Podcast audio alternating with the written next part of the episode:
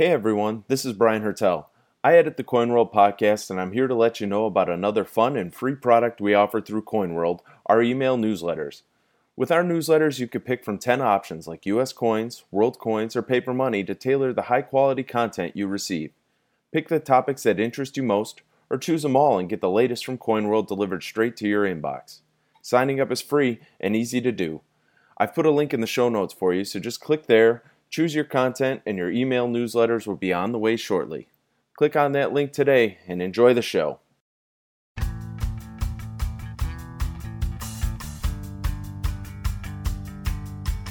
Welcome to the Coin World Podcast. Here are your hosts, Chris Bulfinch and Jeff Starck.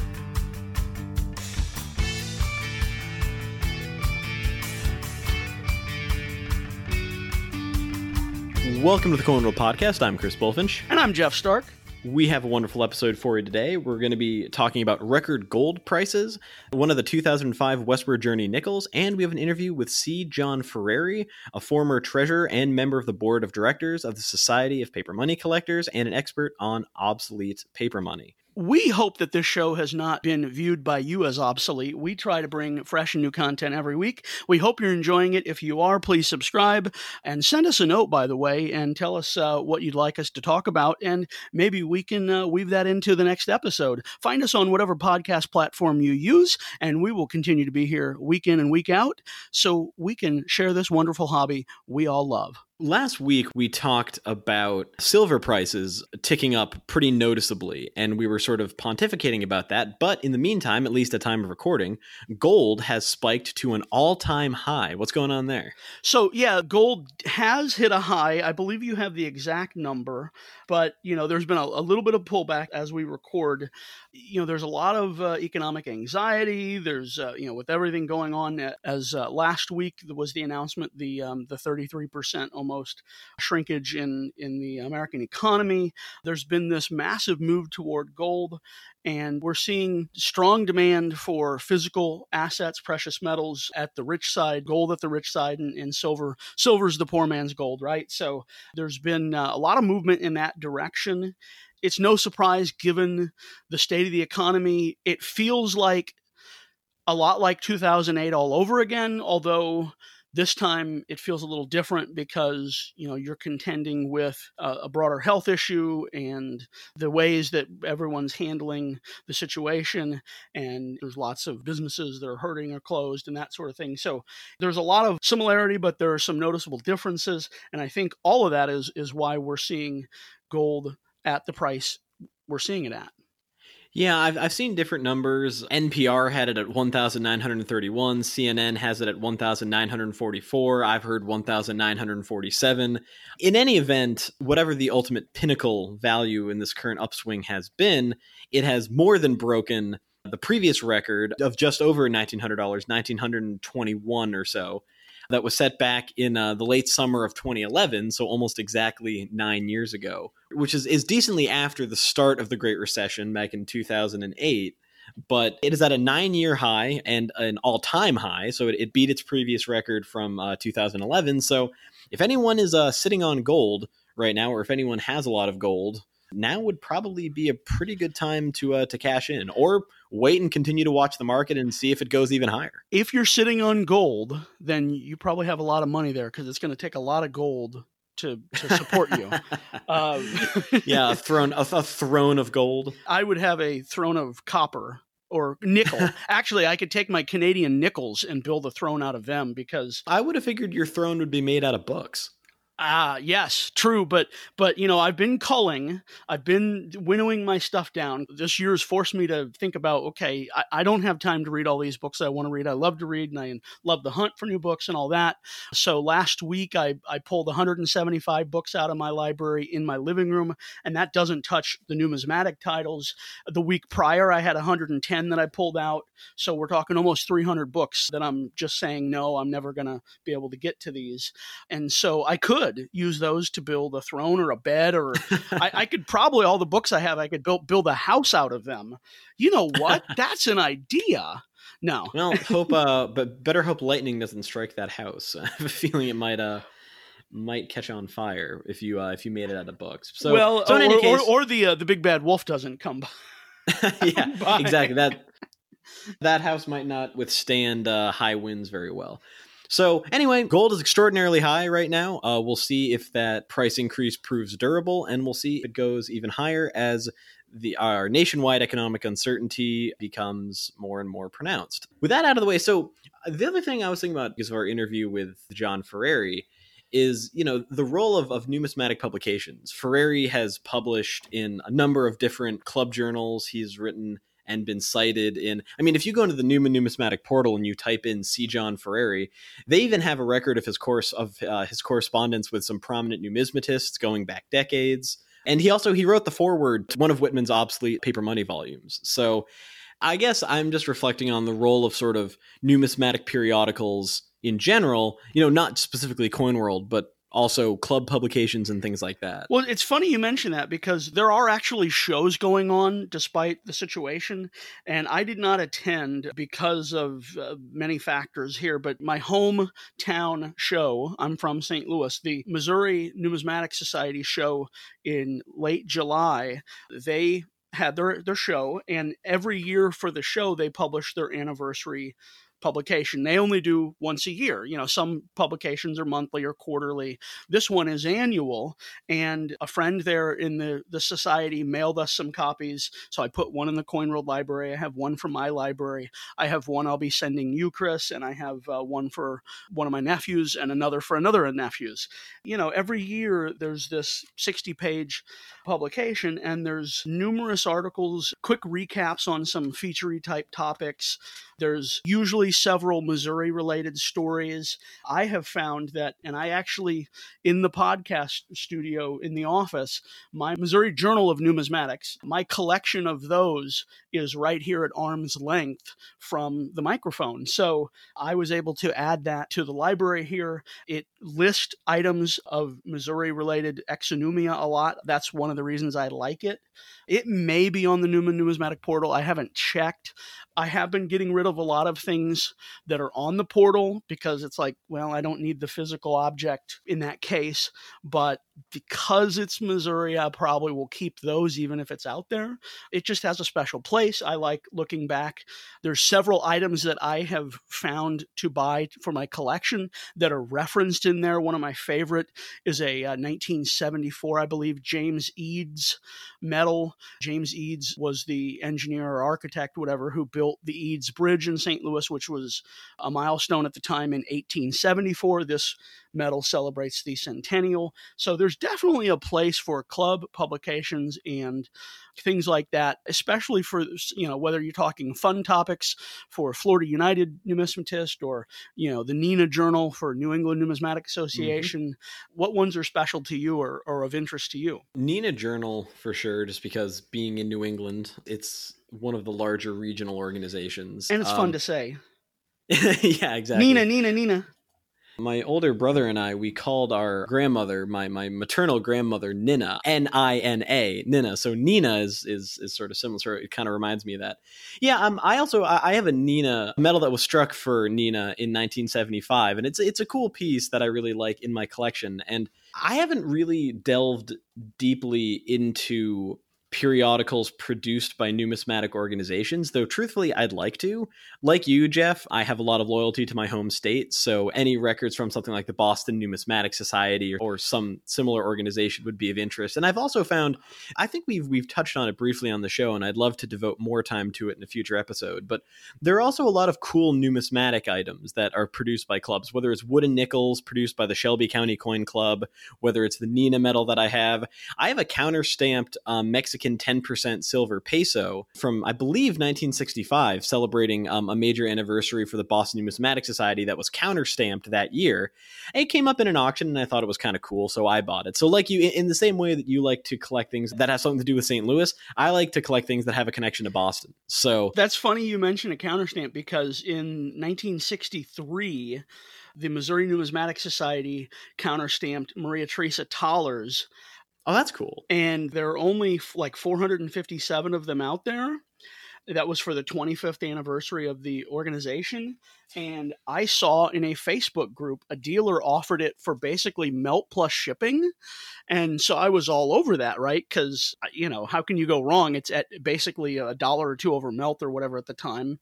And with silver values where they are now, you did quite well except i did extraordinarily well if you look through the lens of the fact that a major auction house in the US had one in their sale in the last couple years. And it wasn't long after I got mine and it sold for like $125, $150. So now, you know, we understand that auction records sometimes people get into spirited bidding in auctions and like if you wanted to go buy that retail maybe you're not going to pay as much just because uh, I mean, it depends on the item. I, am since this is exonumia, I'm thinking specifically of exonumia because I've seen multiple examples of like so-called dollars where I saw an auction result, I saw one for sale at a show, and I talked to Jeff Shevlin, who we've had on the show, and I go, Jeff, is this wow? This is underpriced. And he's like, No, you know, auction results are a different strata. You know, you then you're talking it's slabbed. It's you know, it's it's a different market. So is it worth $150? Probably not.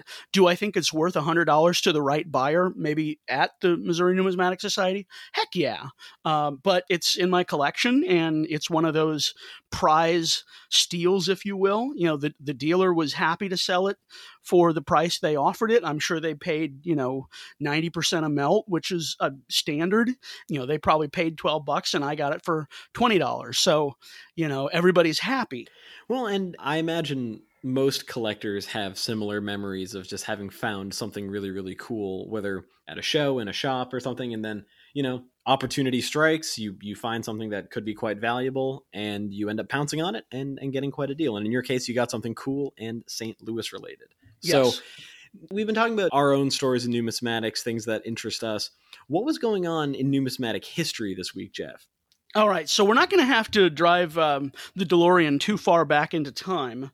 Set the clock to August 5th but 2005 so this is even in your lifetime. So uh, i uh, i remember generally this event uh, and i think many of the listeners will.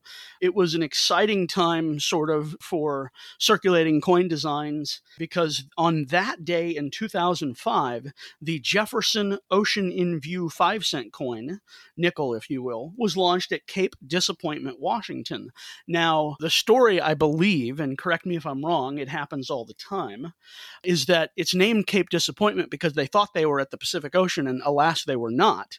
And the Lewis and Clark journals record somebody in the um, expedition saying ocean in view oh the joy and that sentiment is on the reverse of the nickel and celebrated with that nickel. I believe that was the fourth of the four special designs issued in 2004 and 5. Of course, you had the Peace Medal and the Keelboat and the Bison one. So it's a neat little short set, those four coins, and that last one from the group was issued in 2005 on August 5th. That's this week in numismatic history.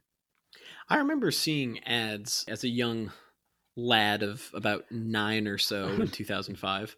I remember seeing advertisements for the Westward Journey nickels taken out by the Mint in. I think we were visiting my my great aunt who lives down on Cape Cod. I believe we were visiting with her, and she had Time Magazine or the New Yorker or something, some one of those publications, and you know, I was just kind of flipping. I, I want to say it was time, but truthfully, you know, that's that's kind of lost to memory.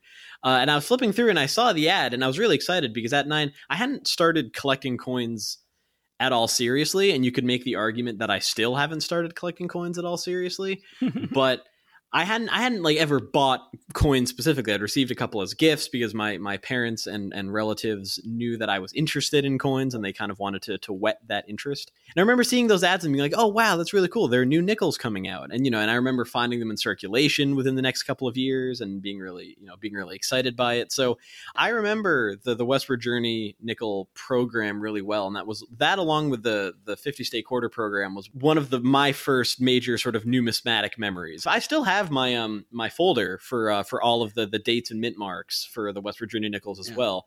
I still have that. It's funny, you know, that that's what we're talking about because I yeah. do have a lot of memories associated with the program. And and it was a catalyst for your nascent collecting. Well, very, very well said. Yes, a catalyst for my for my numismatic affliction that has remained to this day. Yeah. So now to pivot to an old issue of Coin World. We, uh, we're looking at an issue from 1975 because that was the beginning of uh, John Ferreri's tenure as the treasurer of the Society of Paper Money Collectors. He was finishing out someone else's term, interestingly, but he began in 1975. So we're taking a look back at this issue. What, what was happening uh, on the front page of Coin World? What was what were the the top stories? So we are looking at the August 6th issue from 1975.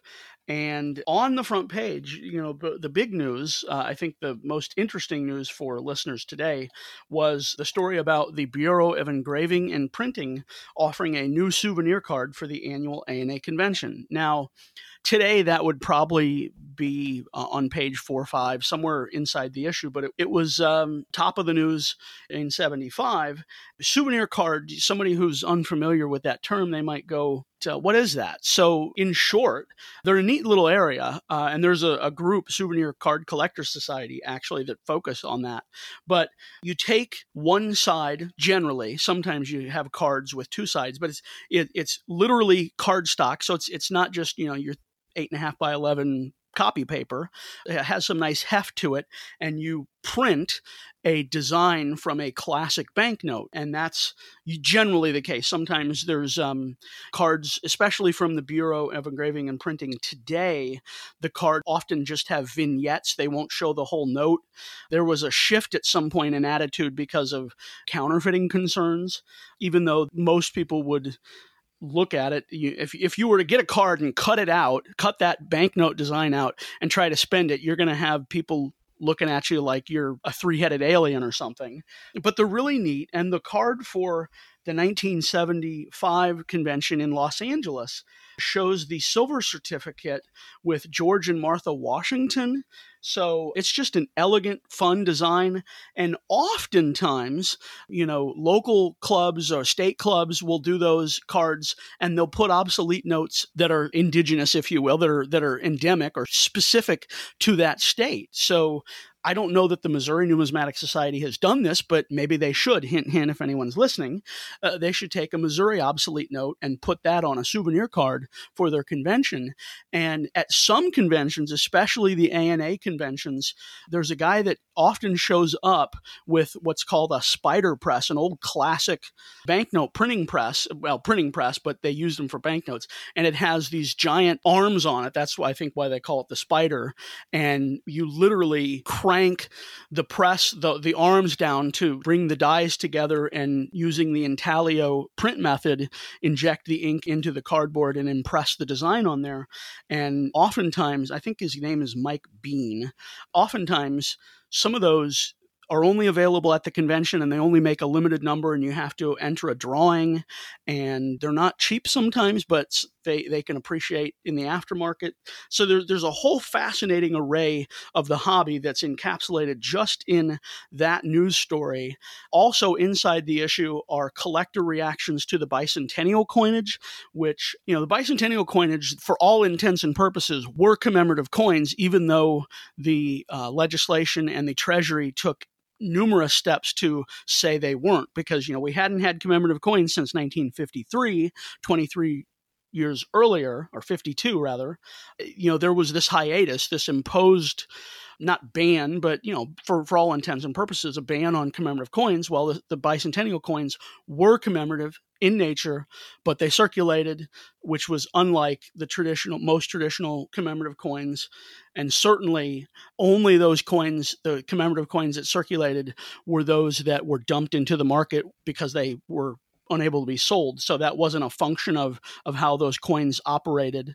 Collectors seem to really take to the designs. They're classics today. I know at local shows and shops and just talking to people when you when you say you're into coins, uh, people go, "Oh, I got one of those uh, 1776 quarters." Well, that's in the broader population, those designs have really been noticed and appreciated. So that was the fun in that issue, the August 6th issue from 1975. So there were two letters from the letters to the editor page that really jumped out at me this week. both of which deal with grading in one form or another. You mean grading was a topic in 1975? Imagine that. yeah, exactly. And a contentious topic at that. So the first letter opens and it reads I am gravely disturbed that present proposals for the American Numismatic Association's grading board may render the project more harmful than helpful. A board might be of some value if its function were limited simply to giving grading opinions on coins submitted to it but I violently object to any notion that the board will, quote, settle disputes, unquote, between sellers and buyers. Fundamental to a free market transaction is a willing buyer and a willing seller. The buyer must have the absolute right to determine his own satisfaction with the goods. If he is unsatisfied, even if for unmeritorious reasons, he should be placed under no obligation to purchase. Apparently, a decision by the grading board that a coin is within five Sheldon points of its described grade would obligate a buyer to accept the coin. This is actually scandalous. No matter what the board might say, it must be understood by all that the buyer retains the unfettered right to return the coin anyway. He concludes by saying grading, unlike authenticity, is a subjective area. A proficient numismatist may not have the equipment to authenticate a coin, but he should certainly be able to grade it for himself. There would be no overgrading if there were no suckers to buy overgraded coins. Although some protection for innocent buyers may be proper, we must not overlook the fact that anyone who buys an expensive coin without knowing how to grade it has no business buying it at all. It's from Frank S. Robinson of Albany, New York. I found that interesting for a number of reasons. Jeff, you go ahead. so, just real quickly, Frank Robinson is and has been a dealer since that time, at least. And I just got an email his his email today selling world coins. So uh, Frank is is still very much active in the hobby as he was in 1975, 45 years ago. Well, and, and it's interesting too because 1975 was before the sort of explosion of grading companies onto the scene. I mean, mm-hmm. the Sheldon 70 point scale had existed for a long time before, but grading companies really didn't exist in a meaningful form. I believe ANA's authentication service launched in 1972. Now, and, it, something you just said though made made me think: who is the creator of The Big Bang Theory? It's Chuck Lorre, right? Um, I wouldn't know. Yeah, it's it's Chuck. I'm Here, pretty I'll, sure his I, name I, is Chuck Lorre. So his two main characters are Sheldon and Penny. What are the odds that he's a coin collector? that actually that would be really funny if he had named two of the central characters of that show after, after Sheldon um, and I mean it's for it's for copper it's for cents it's Sheldon and Penny what are the odds? we need to we need to do a, a deep dive investigation into this I'm sorry I derailed your thought but I remember a year or two ago, I wrote a brief piece in Coin World about there was some episode in a recent season of The Big Bang Theory where I don't know if it was if it was they were getting a Nobel Prize or there was some kind of medal being awarded, and there was some exonumic fact about the medal that had caught collectors' attention or something. I remember writing a little bit about the Big Bang Theory at some point in the last couple of years. So it's funny. It's funny that you mentioned that. But it is interesting though. Robinson's 1975 letter to me captures a really interesting moment in the history of really in the history and development of American numismatics because authentication services were just getting off the ground. I believe again, if if someone knows better than me, feel free to correct me. But yeah, authentication, not grading. So that was yeah. the American Numismatic Association Certification Service ANACS. That launched in '72, right? I don't remember the exact year, but the, you're you're in the ballpark. The and, early 1970s. Yes, so, and that was owned by the ANA, which was later actually sold uh, eventually to Amos Media, you know, parent of Coin World. But yes, authentication was very much at the fore in the hobby then, as grading would be 10 years later. It's interesting because you know there were obviously grading standards that existed and the sheldon 70 point scale was deployed widely but you know there weren't really third party arbitrators of grades. I mean you couldn't go buy a slabbed coin the way you can now and to this day i mean slabbing coins particularly in for ancient coin collectors remains a pretty controversial practice. A lot of people disagree with not only the grades that are assigned, but often with the structure of the business itself. And so it's interesting to see that, you know, grading disputes between buyers and sellers were very common. And I mean, they still are. I mean, that still happens. But it's interesting that apparently a proposal had been floated for some kind of resolution mechanism between dissatisfied buyers and sellers. And Robinson was objecting strenuously to it.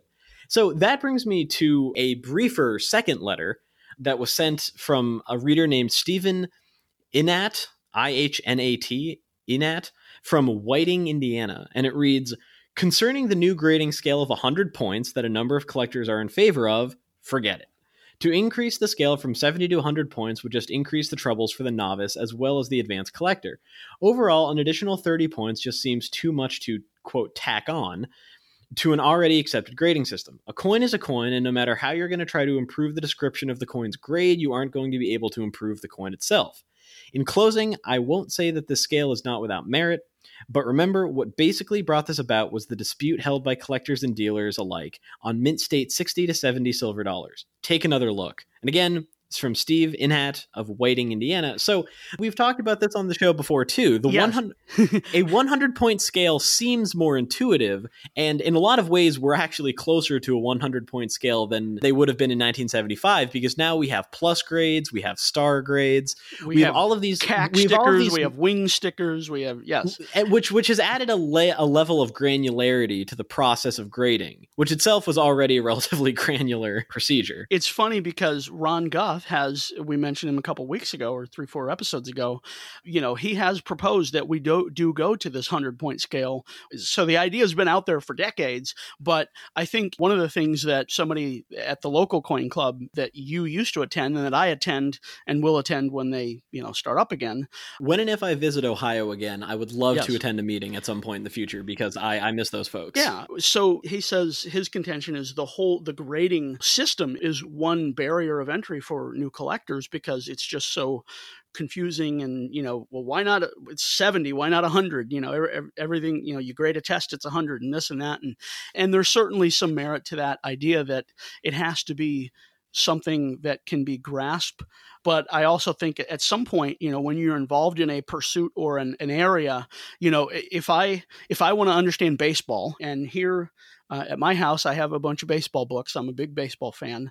You know i can't look at batting average and try well why is it you know out of a thousand instead of 10000 or you know it is what it is. You know you have to you have to meet the hobby where it is but at the same time there is I- i can see that there's resistance for somebody who is not familiar I mean, it, the existing infrastructure would be fairly hard to retool, and retraining graders on a 100 point scale and and assigning numerical grades, coins of different series and different conditions across the board would be very difficult. And your point about the 70 point scale not being particularly intuitive, I think, is well taken. And Mr. Whiting, back in 1975, wrote that to move to a 100 point system would increase the troubles for the novice as well as the advanced collector.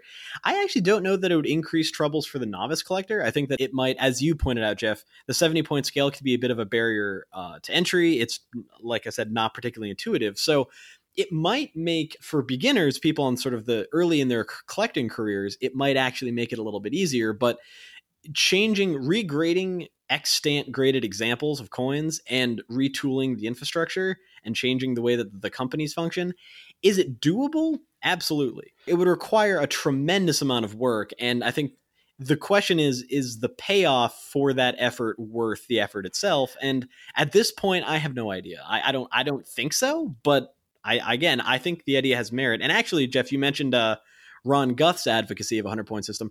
I covered that in the last couple of years for Coin World as Yeah, well. So yeah. yeah, he's I mean he's he's beating that drum and I'm not I'm not opposed to it. It doesn't make a big difference to me, but I also understand the amount of inertia and the amount of resistance to it. So Yeah, it, it certainly would be a boon for the grading services. we know that because Well, it would- people would, it- have to resubmit everything. Oh God! It, oh, the number of fees they would collect—it would be absolutely unreal. But th- eh, the question is, with the amount of, of money and work that it would take on the front end, would that? I mean, I'm sure that would be outweighed by the number of grading fees they would get. I mean, the question is, would they offer a discount for for regrading Resubmits. coins they'd already graded? I'm I mean, sure they would because you know they do that now. If you want to, you know, if you just need a, you know, if a holder's cracked or whatever. I mean, there's there's and, and Yeah. certainly dealer quantity discounts uh, exist and all that. So I mean, it's oh, yeah. it's it's certainly it's in the realm of possibility. And that last thing you point out is is a bone of contention with smaller dealers who don't get that bulk rate, which I can sympathize with. To Uh, some, uh, you to some sympathize, but hey, you know, know, if you run a car dealership, you get a better price than if you go and buy two cars at the at the dealership, right? I mean, that's just no, no, no, no, know, no wholesale retail. No, no, that's that's just no, no, life. No, that's so. that's no, no, that's that's fair. Um, so.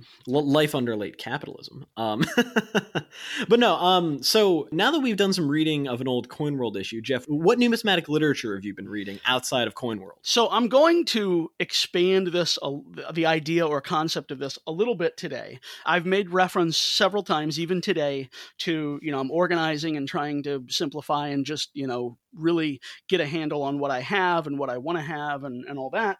And as I paw through my stack of magazines, I found something yesterday which ignited some childhood memories, although these are more recent issues. But I found a, a dozen or so issues of a great magazine called Western and Eastern Treasures. You would not know it from the name, but it's focused on those who engage in the metal detecting hobby and uh, it is something that I had a little cheap little metal detector when I was 12 or something. I read Western and Eastern Treasures. I found it f- first, heard of it first at my local Daniel Boone Library there in uh, suburban St. Louis, which is incidentally where I was introduced to CoinWorld. So, and where I saw the ad for the CoinWorld internship that I applied for that I got in 2003 that has set me on this path now 17 years later. Um, we're going we're going far back into your numismatic we're, story. We're we're doing a deep dive. Uh, so Western and Eastern Treasures magazine, it's just it's one of those things, especially to a 12 to 15 year old uh, who had that interest in history and interest in coins. It's treasure hunting at its finest. You know, this idea that you can go out there and find buried treasure, and that the scope of that differs everything from aluminum soda can tabs to you know old wheat cents to hey here's a gold class ring sort of thing. And i can remember back in the day stories of there was one particular story I'd, I'd love to read it again about these kids their dad died and they knew they remembered in the 60s he worked at a bank and every night he would bring home money that he bought at the bank and they would go through and pull out the silver and he would buy the silver and take what wasn't silver back. And he hoarded milk cans not not like you know a little milk bottle but the the milk cans full of silver and they and buried them in his yard of all places. And they had to bring out a professional excavator and this and that. Now it seems apocryphal. Uh, i don't believe it is. I mean you know the it made the vetting for the magazine and they had photos and everything but that was one that stands out in my mind from my youth. And so i was reminded of that as i found my Western and Eastern treasures. And around that time, that sent me to the bookshelf to pull off one of my earliest, probably my earliest numismatic book, if you can call it that. It's Buried Treasures of the Ozarks by W.C. Jameson. Why is this interesting? Well, you know, we all love, we're all drawn to those stories of hidden treasure. We know at Coin World that when, when there's a hoard story, whether it's in the US, the Saddle Ridge hoard, or whether it's in the United Kingdom, where we get a lot of reports of hoards being found, that readers just eat that stuff up. We love to find hidden treasure. And so this book tells stories of these treasures that are folklorically uh, said to have been uh, located in the Ozarks. I remember reading this book. I bought this book in 1991. We were on family vacation in Branson, Missouri at Silver Dollar City, sitting there waiting for the evening performance, uh, music and comedy, whatever. The, it's a hillbilly heaven and uh, just being mystified and in awe of all these supposed treasures that were out there in the hills and hollers of the Ozarks.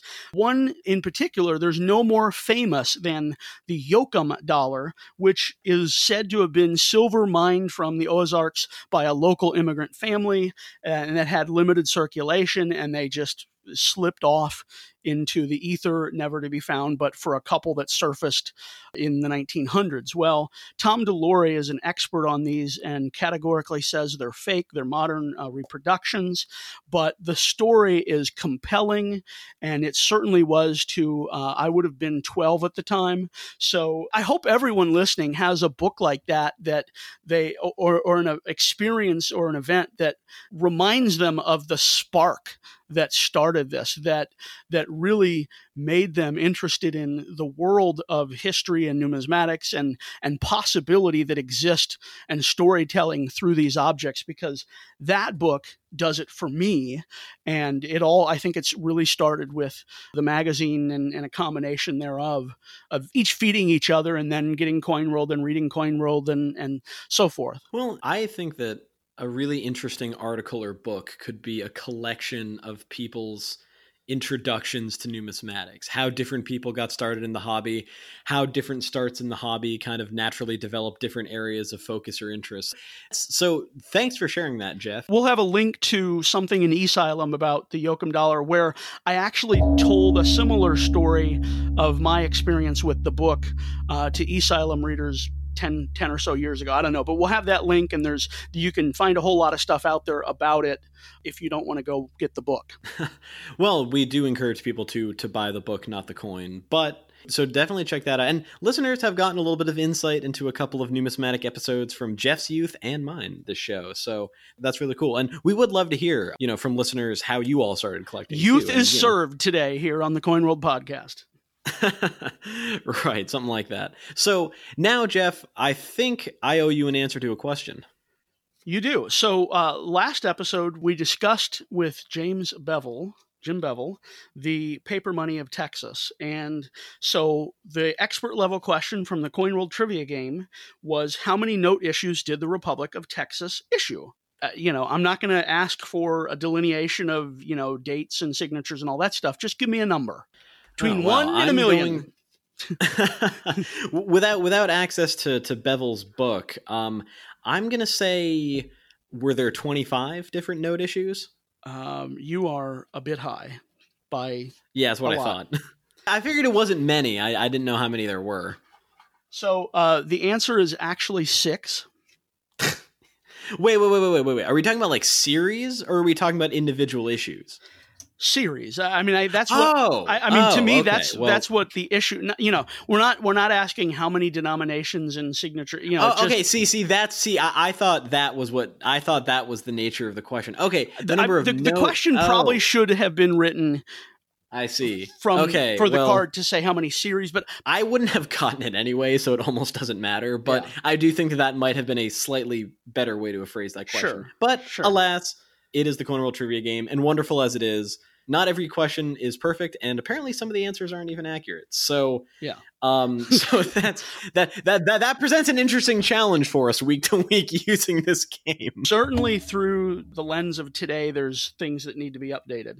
Uh so, well yeah but i mean it, it came out in 1985 you know they yeah. couldn't have pre- obviously they couldn't have predicted anything after 1985 no i understand but, but you know sometimes there are questions that are hewn to that moment in history and we've we've obviously advanced from that. So because we were talking about the coin shortage recently mm, uh, yeah. I, we've got a, a, sort of a question that makes sense uh, along those lines. And the question is which us city now has a mint but no federal reserve bank just a branch bank of the fed? So there are oh, 13 federal reserve banks in the us Lucky 13, yep. 1913, the Federal Reserve Act.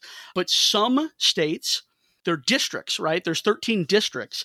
And so there's a main district branch. Interestingly, Missouri, my home state, is the only state to have two district feds in the state. One's in St. Louis and one's in Kansas City. So I'm trying to think. I'm trying to think if I could even name all 13 cities, all, all the 13 main cities off. The well, top. I think I could. I, I, I could get at least. I could get most of them. Boston, Atlanta, New York, Philadelphia, San Francisco, St. Louis, Kansas City, Minneapolis.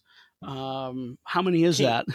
Kansas, Kansas City, and Minneapolis are two that I don't know that I would have thought of. The, the yeah. East Coast ones I can rattle yeah, off sure, sure, pretty easily. And, but... and uh, yeah, so I mean, and I don't remember the rest, but you know, the idea, hey, there's 13. So so think yeah. about that. Anyway, uh, I for, sure will. You'll you'll have an answer next week, and listeners will uh, you'll find out the answer next week as long as you don't do the Google machine. That that's no fun. That's cheating. Be wrong like me. Um, that's, that's that's that's the fun way to do this. That's the way that's the way you learn. So anyway, um, in the interim, while you're pondering that question and and processing what you've heard thus far, please enjoy your interview with John Ferreri. We are very lucky today to be joined by John Ferreri, a former treasurer and member of the board of directors of the Society of Paper Money Collectors, and an expert on obsolete paper money. Thanks so much for being with us, John. Well, you're welcome, Chris, anytime. So, we've had obsolete paper money experts on the podcast before, specifically Wendell Wolka, who specializes in the obsolete notes of Indiana and Ohio, where CoinWorld's offices are located. You specialize in obsolete paper money from my neck of the woods, Massachusetts, and then some notes in New England. What drove you to specialize in that particular area? well, being from that area uh, and going to local shows, you don't find much available from outside of New England, except the southern states. So uh, that's how I started out. Actually, I started out with just Connecticut, and then I found out that with all the mileage I was putting on, I wasn't getting very many notes. So I just branched out for the to the rest of uh, New England, the all the states now, all six states, and uh, it was a lot a lot better. At least when I went to a show, I came home with something. Sure, I imagine access to material at local shows that probably that definitely drove a little bit of that interest. So, how did Massachusetts obsolete paper money compare with that of other states in terms of design and in terms of function? There's much more available from Massachusetts than the other New England states. Maybe Connecticut has maybe the second uh, largest base. But Massachusetts is a little different, and actually each state is a little different. Massachusetts, you get a, a large amount of notes from around the Boston area, which is normal because that's where all the, the people were. So that's what you would find. In Massachusetts, Jacob Perkins was the uh, instigator of anti counterfeiting devices. And he, in about 1813, I think it was, devised a new system. So the state actually liked it so much that they told the banks that they had to use that particular system. So you don't find that outside of Massachusetts too often. An occasional note here and there, maybe two or three banks in the other New England states, and maybe not even all of them. I don't think Connecticut even had a single bank that used his type of notes. Can you explain the the thing that distinguishes his his notes from the others? Yes, I guess so. Before he was uh, in the limelight, the plates for the notes were engraved by hand, and each engraving, each note, had to be engraved separately. Now, normally on a plate, you would have four notes. It was, you know, reasonable to do it that way rather than three or four notes. Um, and each one, because they were engraved separately, even though they looked alike at first glance, they were a little bit different. The best example of that would be the Washington Bank in Westerly, Rhode Island. If you look at their first issues, the first issue of notes, each one has a uh, portrait of Washington, and it's a primitive portrait. It's like a line drawing, actually. Each one, when you look at it, is a little different, leading you to believe that it's probably one of them is counterfeit. Especially once they're off the sheet, you know, cut up and distributed, you may not know which direction to go in because this one's different from that one, and that one's different from the third and fourth one. So I guess instances like that caused a number of companies to their luck at anti-counterfeiting, and Perkins was the first one to make a plate that had interchangeable parts. So let's say the title of the bank took up a, a line of about maybe two or three inches on the note, and maybe the town that it was in took up another space, maybe an inch long or an inch and a half long. So he must have noticed that, gee, I don't have to make the plate every time, so I can just make a slug to fit in this area, and a slug, let's say the, the town name, and another slug to fit in where the title is. And these slugs can be interchanged. The notes themselves would look pretty much the same until he branched out and started making different designs on the plates themselves.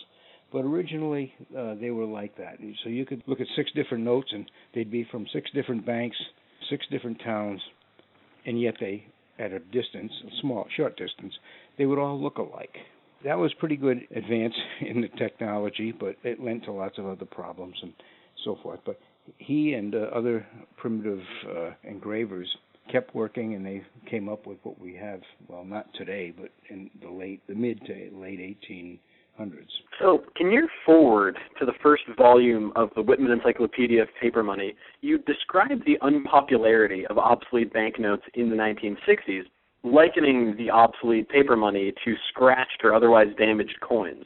How have attitudes shifted since the 60s, and what drove that change? Dealers, especially, did not know about obsolete paper money. Yes, they may have seen one here and there. They didn't even have a name for it.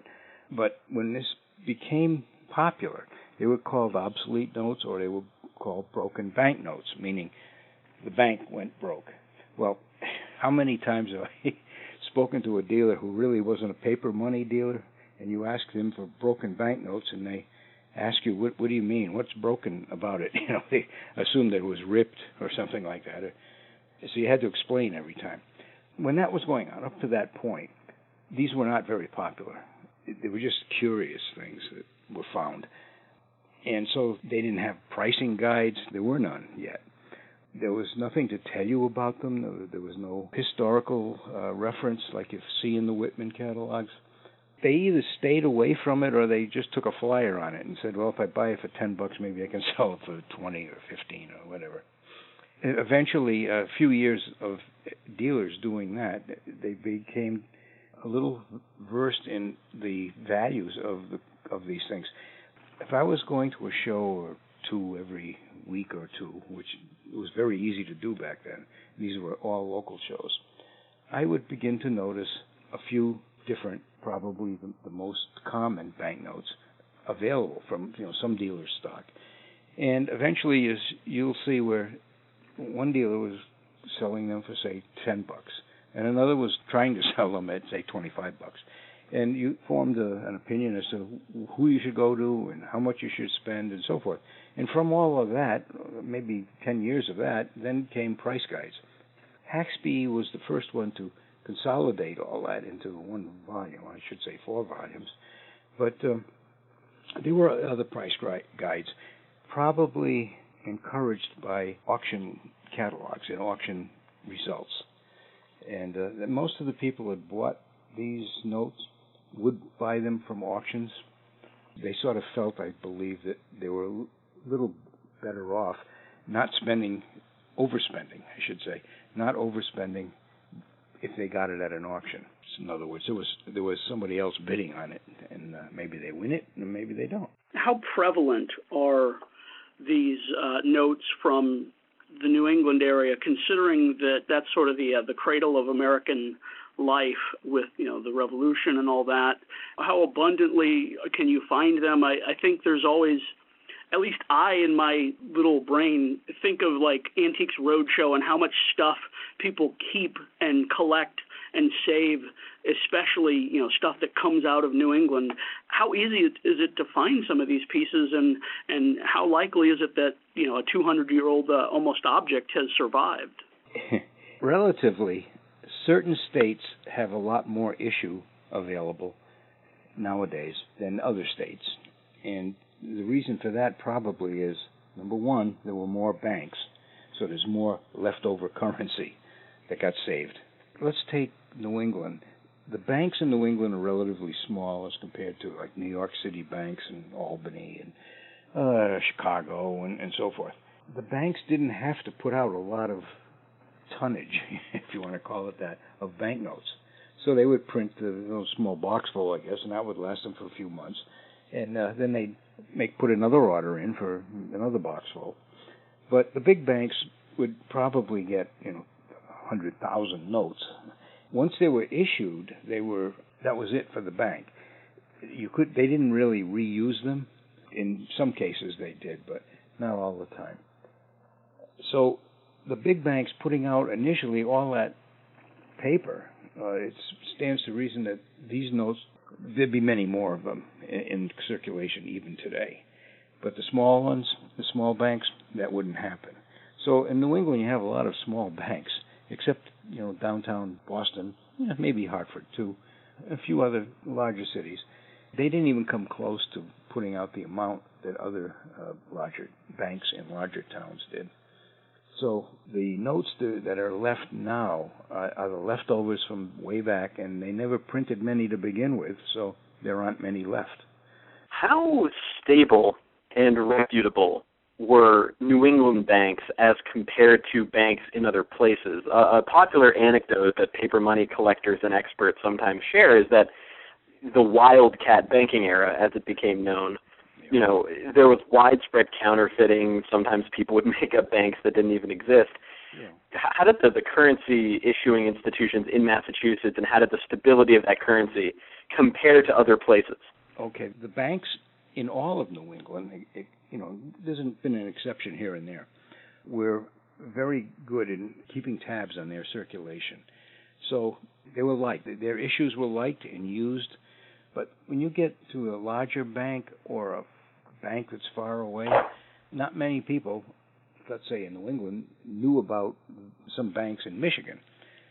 And so these banks somehow, it, it may have been legal, but it probably wasn't. They would order and issue a lot more of their notes.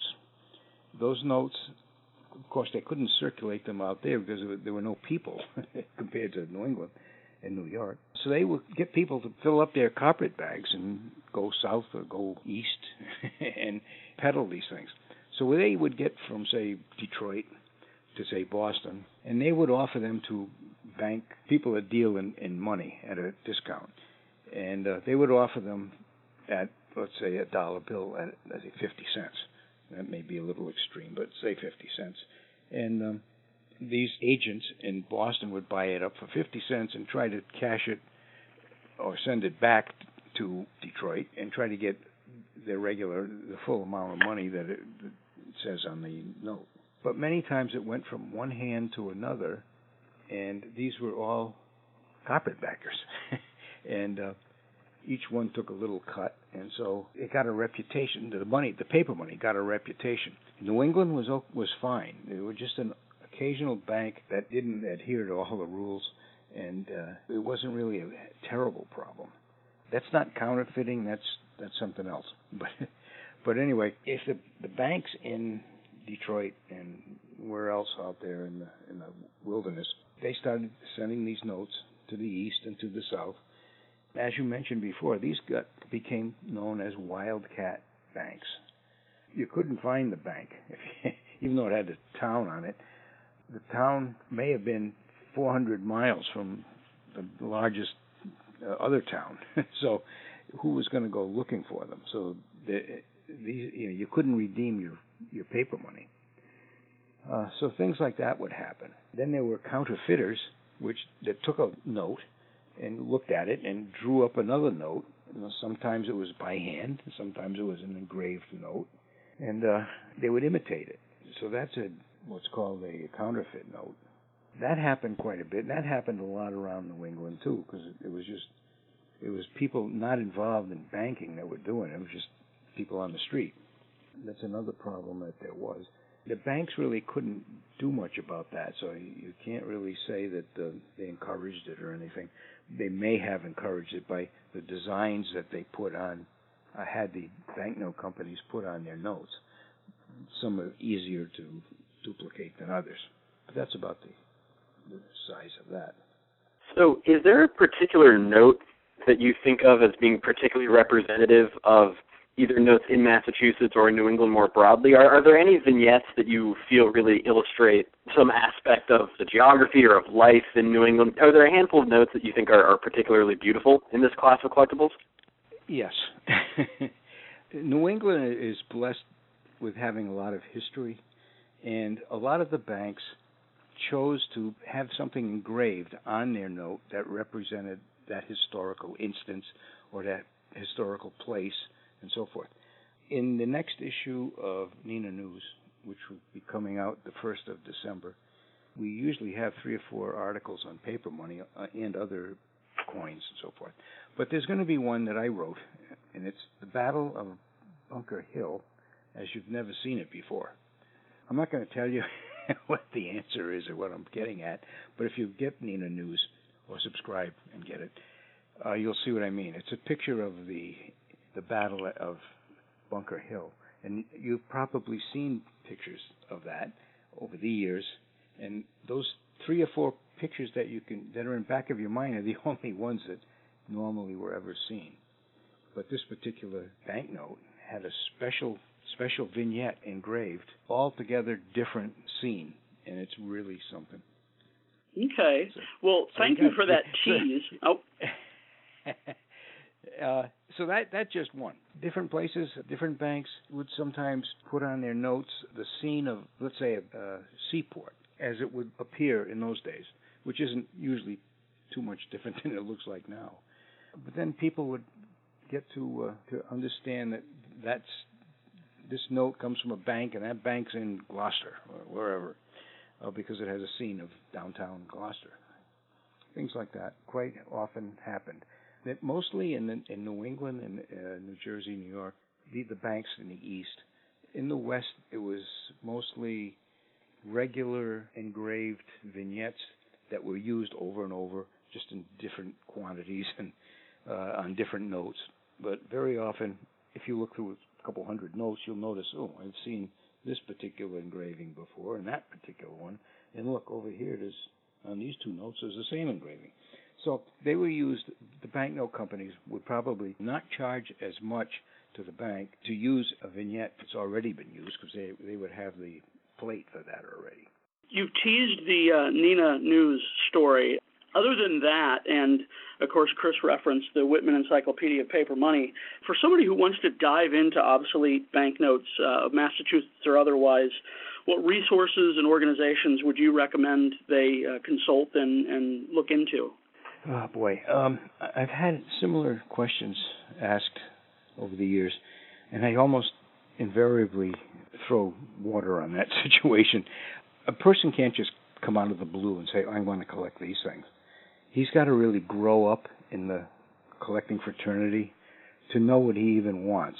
Yeah, he can buy a dozen notes and be happy and so forth, but to be a real collector and to do research and all that, you got to know what you're looking for, and the only way you're going to know is to know what's out there. You, you do need a reference. The best reference going is the Whitman uh, series of catalogs. They're large.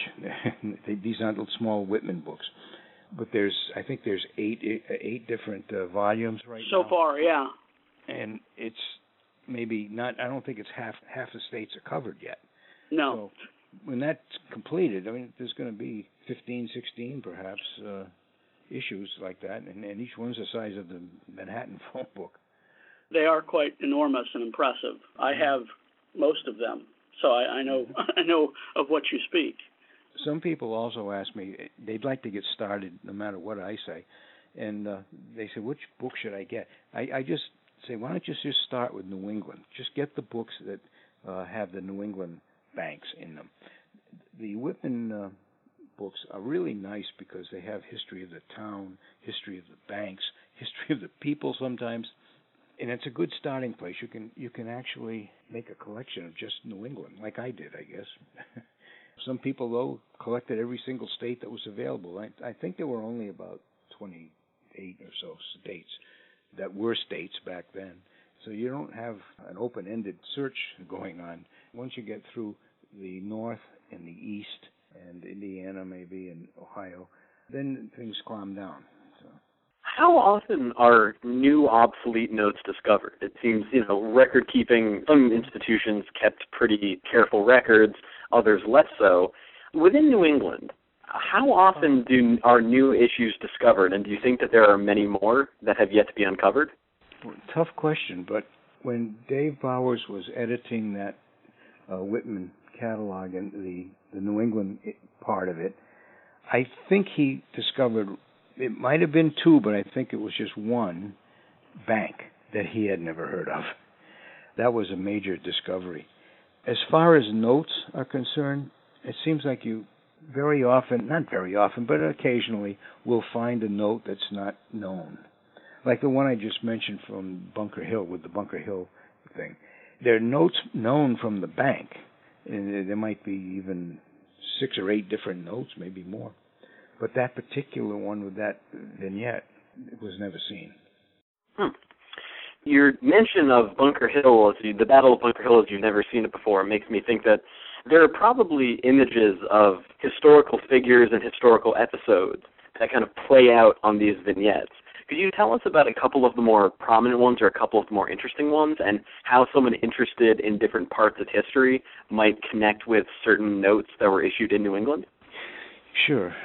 Of course, images of people, and usually it was an important person, usually a federal employee, you know, president, vice president, John Adams, Washington, Lincoln, all the famous guys that we would expect.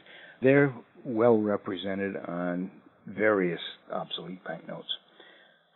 When you get past the people that, that other people know, uh, then you start seeing vignettes or portraits of people who you have no idea who they are. And these fellows very often seem to either be a bank officer, probably the president, or someone sort of famous in the locality that the note was printed. People can relate to that. Let's say uh, Manchester by the Sea in uh, Massachusetts might put a picture of Joe Manchester on the note because he was um, he was a good guy. And uh, who outside of Manchester by the Sea is going to know who he is? You know, and that happens. You, you wonder who the heck are these people. In the past, there were uh, dictionaries, they call them, of uh, portraits, American portraits, big, huge, thick books of people's pictures.